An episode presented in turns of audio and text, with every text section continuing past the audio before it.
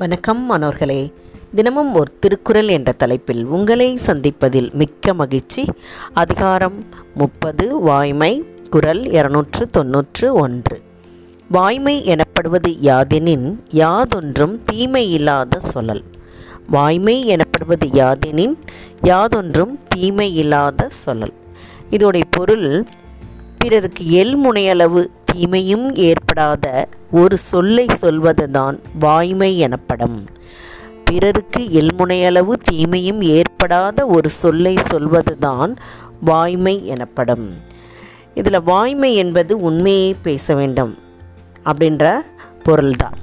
போன அதிகாரத்தில் கல்லாமை என்ற அதிகாரத்தில் திருடக்கூடாது அப்படின்னு பார்த்தோம். இப்போ வந்து பொய் பேசக்கூடாது அது பிறரை பாதிக்கவும் கூடாது அப்படின்றத தான் இந்த அதிகாரத்தில் நம்ம பார்க்க போகிறோம் பொய் என்பது அடுத்தவர்களுக்கு தீங்கு தரக்கூடியதாக இருக்கும். நாம் போய் பேசுவது அடுத்தவர்களுக்கு தீங்கு தரக்கூடியதாக இருக்கும். அதனால் நம்ம அதை செய்யக்கூடாது அப்படின்னு சொல்கிறாங்க அதுலேயும் குழந்தைகள் வந்து அதிகமாக போய் பேசுவார்கள். ஏன் அப்படின்னா அவர்களுக்கு வந்து விளையாட்டாக பேசுகிறேன் விளையாட்டாக சொல்கிறேன் அப்படின்னு சொல்லிடுவாங்க அதனால தான் அவங்கள நம்ம நெறிப்படுத்த வேண்டிய சூழல் இருக்கும். ஒரு சின்ன ஒரு பொம்மையை கூட தங்கச்சி பண்ணிட்டு வந்து மறைச்சி வச்சுட்டு நான் எடுக்கவே இல்லை அப்படின்னு சொல்லுவாங்க. அப்புறம் அவங்கள நம்ம கேட்டோம்னா என்ன சொல்லுவாங்க? நான் விளையாட்டுக்கு தான் மறைச்சி வச்சேன் அப்படின்னு வந்து பொய் பேசுவாங்க.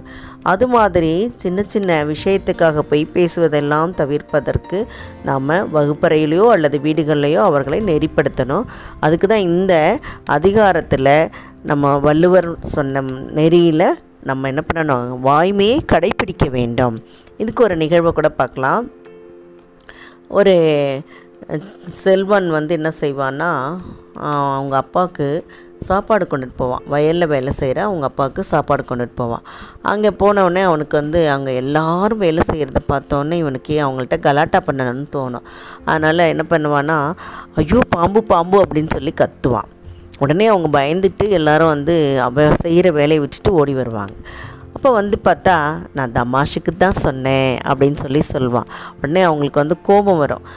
நாங்கள் ச வந்து வேலையில் செஞ்ச வேலையில் வந்து நீ குறுக்கிட்டு இப்படி பண்ணிட்டியே தேவையில்லாத எங்களுடைய நேரத்தெல்லாம் நீ வீணடிச்சிட்டியே அப்படின்னு சொல்லிட்டு கடிஞ்சு அவங்க வந்து ஒரு கோபத்தோடு போயிடுவாங்க திரும்ப இவன் என்ன செய்வான்னா மறுபடியும் அவங்கள எப்படியாவது வம்புக்கு இழுக்கணும் அப்படின்னு சொல்லிட்டு போகிற வழியில் என்ன பண்ணுவான் அவங்க சாப்பாட்டு பாக்ஸு இது எல்லாத்தையும் எடுத்து எடுத்து வச்சுக்குவான். எடுத்து வச்சுட்டு அவங்க வந்து வேலையெல்லாம் முடிச்சுட்டு வந்து பார்ப்பாங்க. யாருடைய பொருளுமே இருக்காது.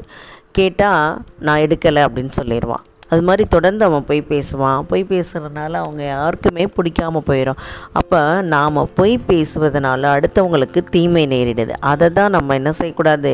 செய்யக்கூடாது.